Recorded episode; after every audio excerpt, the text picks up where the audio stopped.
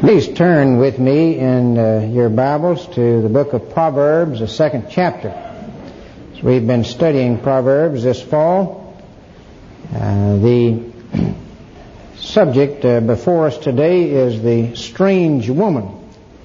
Dr. Joel Nederhood, in a series on the Back to the Bible broadcast, uh, Back to God broadcast says uh, we are society, or when a society becomes X-rated, as ours virtually has, that we must not measure the depths to which we've fallen solely in terms of increased abortions or higher rates of illegitimacy or growing divorce rate. But these are symptoms of a deep depravity which has gathered its power among us. I believe that's true. There's a massive assault on purity and on uh, the family and on marriage going on in our society. And in the name of liberation, this is going on. In America today, you'd have some one million people living together as couples but not married. That's a 600% increase in the last 10 years. The book of Proverbs has a lot to say about uh, immorality of this nature. And you find uh, that this is dealt with primarily under the description of the strange woman. Now that's not to say that uh, men are not just as bad, if not worse, than women in this whole area of sexual immorality. But this seductive woman that is pictured by Solomon certainly typifies this whole area of sin and of alienation from God and the allurement of this lifestyle. So let's see what he does is he gives a graphic and detailed portrait of the sensuous woman. The modern liberated woman uh, might describe herself something like this. Here's a quote from Catherine Breslin, the author of The Mistress Condition new options in sex, love, and other female pleasures. Sex, she says, is certainly a large part of the new game. Rollicking, satisfying, non-exploitive sex. A grown-up but playful sort of business. This game is self-fulfillment and gratification. The new woman, she says, looks at life and sex from a different perspective than her older counterpart. Marriage to the new lady looks like a strange and difficult, even burdensome arrangement. She says uh, one man can't meet all of her needs and so on. Uh, a mistress of her own life may have eight or ten important men that she enjoys. Uh, well, what does Solomon say about the strange woman? Notice in chapter 2, uh, verse 16, as he describes her, she flatters with her words. He says that he is writing to deliver thee from the strange woman, even from the stranger which flattereth with her words. The Living Bible translates that prostitute instead of strange woman, but I'm not sure that that's an accurate translation. Uh, as you read through Proverbs, you find that this woman often has a husband who's away when she plies her approach to life. The Berkeley says loose woman. Maybe that would be better. Uh, the Hebrew word means literally foreign or alien. In uh, chapter 6 and verse 24 and 25, we notice the way she uses her eyes. In chapter 6, verse 24, to keep thee from the evil woman, from the flattery of the tongue of a strange woman. Lust not after her beauty in thine heart, neither let her take thee with her eyelids or her eyelashes or her glances. Or as the Living Bible says, don't let their coyness seduce you. In uh, 721, with her much fair speech, she caused him to yield. So she's adept at using all of the weapons in her arsenal from smooth words to sensuous movements of her body, and she fans the flames of lust and keeps them uh, increasing always. She forsakes the companion of her youth. In verse 17, which forsaketh the guide of her youth, or her husband of her youth. And uh, the last part of that verse, and forgetteth the covenant of her God. And you pick up here that marriage is a covenant not only with your mate, but with God. A commitment. That's the essence of marriage, this commitment to faithfulness to one another. And you enter into it in the presence of God. And uh, He holds you responsible to it. But she forgets this covenant. She makes light of it. She would seem to us to be worldly wise, liberated maybe, but Solomon says she's a fool. He speaks of her folly in chapter 9 and verse 13. A foolish woman is clamorous, she is simple and knoweth nothing. And he goes on to describe that she calls out to men to come in and so on. Uh, is she really happy? Has she really found fulfillment? Is this the way to fulfillment? Josh McDowell, in his book, Givers, Takers, and Other Kinds, other kinds of Lovers, very helpful book, uh, quotes from a young lady who went off to college with this approach to life. She wrote an article, a very frank article about herself in the August 1977 issue of Mademoiselle. Her name was uh, Gretchen Kurtz student at San Jose State University. She says, There I was, well equipped with my number two pencil, student service card, and an adequate supply of birth control pills. But somehow I missed the boat on the pleasure cruise of carefree, guilt-free sex. Actually, I now believe that it's all a myth perpetrated by a lot of disappointed student, students, too afraid to tell the truth. But then again, how are you supposed to admit it's all a crock after you couldn't wait to get out and break all the rules? How can you admit that it's not all it's cracked up to be? That it's disappointing and disillusioning? Josh McDowell talks about the fact that God designed sex to be a unity, a deep unity between the man and the woman not isolated from the giving of ourselves in commitment to each other fully. And when you try to isolate sex alone without commitment, without the commitment that's implied in marriage, that it's very dissatisfying. He says this unity in sexual intercourse provides for a man and a woman the most lasting enjoyment and maximum fulfillment they can possibly know. That's why sex at the right time with the right person in the right relationship is so incredibly perfect. And that's why the abuse of sex ultimately produces such enormous disappointment. I always see the description. Notice the danger to her and to her guests. In chapter 5, verse 3, For the lips of a strange woman drop as a honeycomb and her mouth is smoother than oil. But her end, and Solomon and Proverbs won't let us forget that there is an end. There is a long run. But her end is bitter as wormwood, sharp as a two-edged sword. Her feet go down to death. Her steps take hold on hell. The next verse, as paraphrased in the Living Bible, says, For she does not know the path of life. She staggers down a crooked trail and doesn't even realize where it leads.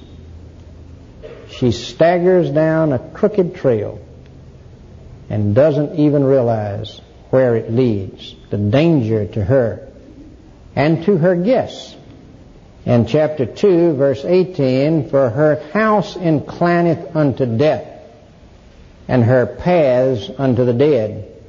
None that go unto her return again neither take they hold of the paths of life. The danger to her guests. 22:14 says, "The mouth of a strong of a strange woman is a deep pit, and he that falleth therein is abhorred of the Lord." The danger is not only the danger to the individual, it's a danger to the entire society. An interesting study, Sex Roles and the Christian Family by Peter Blitchington, a PhD who teaches at the University of, at Andrews University in Michigan. Uh, he points out that our society is being plagued by a lack of productivity in industry. And uh, our scholastic achievements are waning. He said a lot of studies have been done to try to explain why, and they blame it on the TV and on broken homes and on uh, maybe a change in curriculum, and all those may well be factors. But he believes that a basic cause of the lack of productivity and the lack of achievement is our sexual liberation, quote. And he points out that in the history of nations, no society that's had sexual license has ever been characterized by productivity or by strength.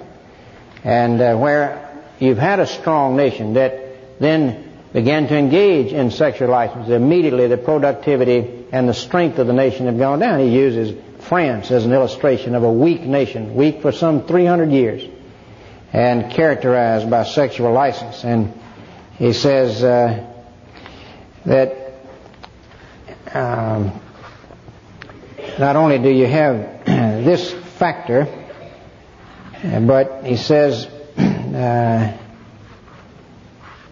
that the typical lack of commitment found among promiscuous individuals is not restricted to marital relationships. It also includes a lack of commitment to practically everything standards, ideals, values, and laws. Commitments spread to include other commitments. Those whose early lives emphasize commitment to the family will find it easier to commit themselves to other people and to standards and values as well. In other words, you come out with a society of non-committal people. Promiscuity, he says, has a strong valence. Once began, it's, dif- it's a difficult habit to break, despite strong efforts by the people involved to stop it. And statistics indicate that once 7 to 10 percent of the people in a society begin to practice something, it's generally picked up by the population as a whole. And promiscuity, divorce, and adultery are already well beyond that 10% figure. So that accounts for the tremendous popularity of books like uh, Open Marriage by the O'Neills, George and Nena O'Neill, where uh, they studied the couples, uh, say four couples would decide to all be married to each other. Everybody had everybody's wife, etc. You could choose any partner any given evening. And uh, this was supposed to be an enlightened approach to life and marriage. And they wrote glowingly after their initial study of this approach. But then he points out that uh, Nena O'Neill has recently written another book in which she questions their concept of open marriage based on her observation of her own son's divorce as well as the failure of some of those open marriages that they had observed several years back. She is now apparently coming around to the idea that traditional marriages the ones that God initially designed are the only route to true happiness and fulfillment. And he says, as I study the voluminous literature on the effects of the new promiscuity upon participants in shattered personalities, warped characters, and increasingly frantic stimulation seeking, I become all the more convinced of the necessity of pure and holy monogamous marriages. Proponents of the sexual liberation, he says, have pointed out the limit, that limiting sexual expression to monogamous marriages makes people neurotic, uptight, and limits their freedom. And you'd have courses like that being taught all across this country at colleges, University of Alabama, University of Auburn, places like that. You'd have courses being taught uh, that would attack the traditional approach to marriage. And it says slowly, gradually, they've been working to erode the traditions of monogamy, sexual purity, and all the roles and functions, sexual and otherwise, that make up families. But we have seen clearly from the research that while abstinence may promote temporary discomfort, in the long run enables us to love deeply and to experience happiness and stability in our culture. The dangers to the individual and to the society. The cost is very, very high. We see the description, of the dangers. Notice the description of the men who listened to her call. Uh, they would be wise men too, wouldn't they? Well, she calls in chapter 9, verse 13 following.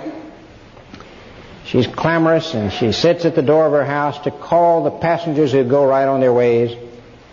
Notice the description of the man who listens, verse 16. Whoso is simple, let him turn in hither. And as for him that wanteth understanding, she saith to him, Stolen waters are sweet, and bread eaten in secret is pleasant. Those who respond are very naive. Matter of fact, they're stupid. They're just plain stupid. They're taking a, a very foolish approach to life. The enticement is stolen waters of sweet, the momentary excitement, the allurement, uh, something forbidden. But what they don't know is that the dead are there. Verse 18. But he knoweth not that the dead are there and that her guests are in the depths of hell. The contrast is striking between the supposed glamour and then the pathetic reality. You have a description given in detail in chapter 7 of an approach where such a simple one is taken by a seductress. Derek Kidner, in his commentary on Proverbs, entitles this The Simpleton and the Seductress. And uh, you have first uh, the victim in verse 6 of chapter 7. At the window of my house I looked through my casement and beheld among the simple ones I discerned among the youths a young man void of understanding. Of course, it's not just youths, is it? There's no fool like an old fool. uh, passing through the street near her corner. And he went the way to her house. He wanders in the path of temptation. He's careless. He doesn't walk circumspectly. Here's the victim. Then you have the huntress introduced in verse 10. And behold, there met him a woman with the attire of a harlot and subtle of heart. What would we say? She was dressed fit to kill. And uh, she is loud and stubborn. Her feet abide not in her house. Now she is without, now in the streets, and lieth in wait at every corner. So she caught him and kissed him. Here we have her tactics. And with an impudent face she said unto him, I have peace offerings with me. This day I've paid my vows. Let's celebrate. It's a holiday. And therefore I came forth to meet thee diligently. I was looking just for you. And I found you. I've decked my bed with coverings of tapestry, with carved works, with fine linen of Egypt. I've perfumed my bed with myrrh and aloes and cinnamon. Come, let us take our fill of love until the morning. Let us solace ourselves with love, for the good man is not at home. He's on, gone on a long journey. And then you have uh, the kill, verse 22. He goeth after her straightway, as an ox goeth to the slaughter, or as a fool to the correction of the stocks, till a dart strike through his liver, as a bird hasteth to the snare, and knoweth not that it is for his life. Then you have the epilogue in verse 24. Hearken unto me, now therefore, O ye children, and attend to the words of my mouth. Let not thine heart decline to her ways, and go not astray in her paths, for she hath cast down many wounded, yea, many strong men have been slain by her. Her house is the way to hell, going down to the chambers of death. David was a strong man, wasn't he? But David fell flat on his face. And it can happen to any of us. We see the description of those who listen to her call. The deliverance through heeding instruction. Solomon says the way to avoid this is to heed instruction. And notice that was the purpose of his writing. In verse uh, 16 of chapter 2, he says that to deliver thee from the strange woman, even from the stranger which flattereth with her words. That was one purpose that he had in writing this wisdom literature. Now, these proverbs, these practical uh, principles to live by. But you know, as you find as you study the book of Proverbs, ultimately, true wisdom is found in a person, or is a person, the Lord Jesus Christ. In the eighth chapter, He, he is wisdom personified. And uh, the way to be wise is to enter into a personal relationship with God through Jesus Christ. Apart from doing that, I'm a foolish person. I've lived my life in vain. The way to be truly wise is to understand God's plan of salvation. That God is holy and yet He is loving. And uh, that we're sinful, that He created man good, but man rebelled against Him. And when Adam turned against God, that the whole human race was plunged into darkness spiritually, became uh, no longer like God had made man, but corrupted inwardly. And this corruption's been passed down so that we're born with sinful tendencies. We want to do our own thing, and that's not God's way. But God still loves us, and God sent His Son. He couldn't overlook it, but He sent His Son to take upon Himself the guilt of our sin and to pay for it. Isn't that incredible? That God, the Son, became a man and died that's what Christmas is all about. God becoming man. Why? To redeem us. To pay the price of our having rebelled against a holy and a loving God. And that His Son went to that cross according to God the Father's commandment and took our guilt upon Himself voluntarily and was punished terribly for it because that's what our sin deserves. That's exactly what we deserve. And he went through that. And on that basis of that payment for our sin, God now offers us forgiveness. If we will acknowledge our rebellion and sin, turn from it in our hearts, purpose to obey, that's repentance, and then trust in Jesus Christ who died for our sin as our forgiveness, that God would forgive us on the basis of Christ having paid for our sin. Then walk with Him. As we do this, God does forgive and God begins to change us. Now, this is the incredible message of the Bible. This is true wisdom. This is true freedom. Christ said, If the Son shall make you free, you shall be free indeed. Now, have you ever made that kind of commitment to Jesus? That's the beginning. Then, uh, not forsaking the teaching of our parents, of our father, of our mother. In chapter 6, verse 20, he says, My son, keep thy father's commandment, and forsake not the law of thy mother. In verse 23, For the commandment is a lamp, and the law is light, and the reproofs of instruction are the way of life, to keep thee from the evil woman, from the flattery of the tongue of a strange woman. It's assuming that the parent is instructing the child in the ways of God biblically. And he says, now listen to your parents' instruction. How many of your parents told you, go out and find that strange woman? Mine certainly didn't tell me to do that. If I had only followed my parents' advice, but I didn't. I went astray. I was like that fool that he speaks about, that young man I regret it deeply. I wish I had obeyed and listened to my parents, but I didn't. I was foolish. That's number one. Listening to the instruction of our parents and then discipline ourselves. Chapter 6, verse 20, that same context. He says, Keep your father's commandment, forsake not the Lord and mother, bind them continually upon thine heart, and tie them about thy neck when thou goest, it shall lead thee.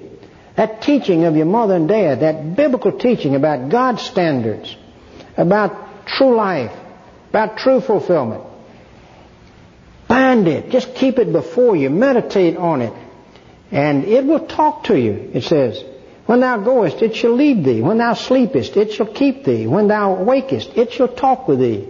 These teachings will, will shape you, shape your thinking. So important how I think. Self-control is primarily mind control. As a man thinketh in his heart, so is he. Whatsoever things are lovely, whatsoever things are pure, whatsoever things are honest, whatsoever things are true, whatsoever things are just, if there's anything praiseworthy, if there's anything virtuous, think on these things, says Paul. Mind control. Let it talk with me. Let it counsel me. And by the power of the Holy Spirit, follow that teaching. Self-control, discipline. David says, I'm purposed that my mouth shall not transgress. And I need to purpose that my ears and my eyes and my mouth shall not transgress. Control what goes into them. What I listen to. What I look at. What I read. Self-control, self-discipline. Be not conformed to this world, said Paul, but be transformed by the renewing of your mind.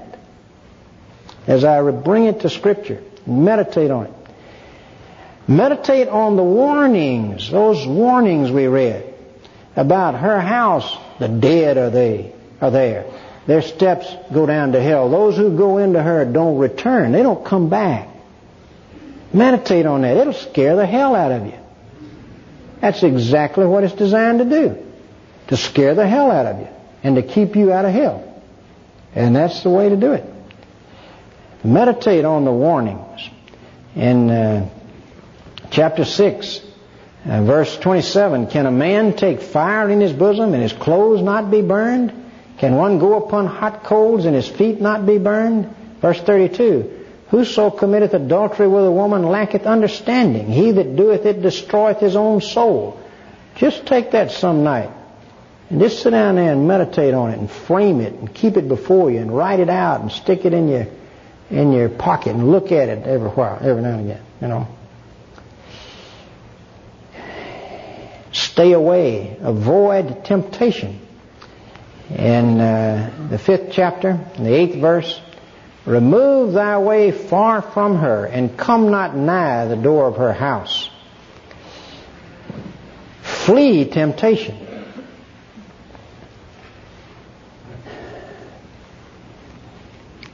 If you're in a situation at work where you're tempted Flee temptation. Quit the job. You say, wait a minute, I'm making $30,000 a year. I don't care. It's not worth it. It's not worth it. Get out of there. Jesus said, cut off your right hand, pluck out your right eye if it offends you. If it causes you to stumble spiritually, do anything to avoid that. You know, it's so easy to become the strange woman or the man who lives that way also. I was in another city recently and uh, talking with a young lady who came to me for counsel there. As she began to talk, she had a job in industry. She was concerned about a man that worked with her, and she wanted to know how she could help his marriage out. And, uh, his wife was not a Christian, and he was, and they were unhappy. And and uh, what could she do to help? And she talked a little while, and I said, the best thing you can do is get out of there. You break off your relationship to him you're in very serious danger. True, you're concerned about his marriage. That is a concern. Let some man help him with his marriage. You get out of there. He's an accident going somewhere to happen, and you don't need it to happen to you. So easy to become a strange woman. Some of you here have experienced it. So easy to fall. None of us are above this. I have close friends in the ministry some of the men who helped me and whom I helped in the founding of this denomination who fell right into that deep pit. No longer in the ministry today. It can happen to anybody. Flee, avoid, be conscious of the danger, and cultivate the relationship with your own wife. Chapter 5 Verse 15, drink waters out of thine own cistern, and running waters out of thine own well. Let thy fountains be dispersed abroad, and the rivers of water in the streets. Uh, let them be thine own, and not strangers with thee. Let thy fountain be blessed, and rejoice with the wife of thy youth. Let her be as the loving hind, and the pleasant roe. Uh, let her breast satisfy thee at all times, and be thou ravished always with her love. Why wilt thou, my son, be ravished with a strange woman and embrace the bosom of a stranger? For the ways of a man are before the eyes of the Lord, and he pondereth all of his goings. Be ravished with your own mate. Be intoxicated with your own wife. I'm intoxicated with my wife.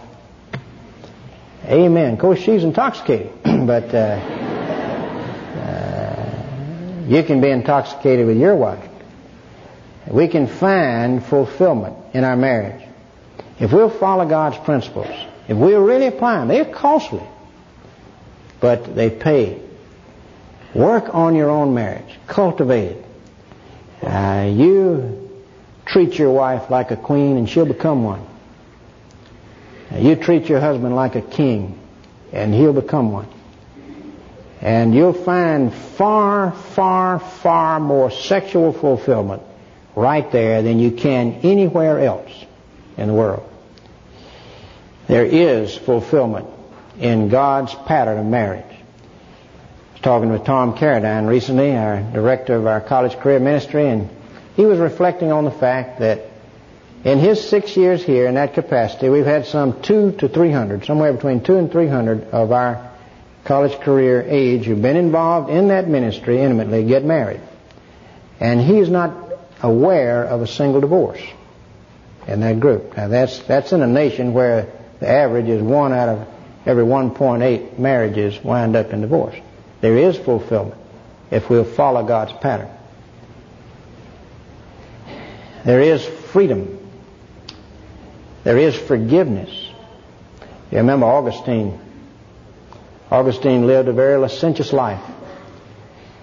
He was in Rome. He went to hear a bishop preach, Ambrose. He began to struggle with Christianity. He had a Bible. One day he was out in his backyard and he had been reading and gotten tired of reading and put it down. A child was playing next door and the child he thought was prattling, but he began listening to the child and the child said, Tolle lege, tolle lege, take and read, take and read. He felt like it was a message through the child from the Lord, and he picked up the Bible and opened it, and it fell open to Romans, where it says, Put ye on the Lord Jesus Christ, and make no provision for the flesh to satisfy it in the lust thereof.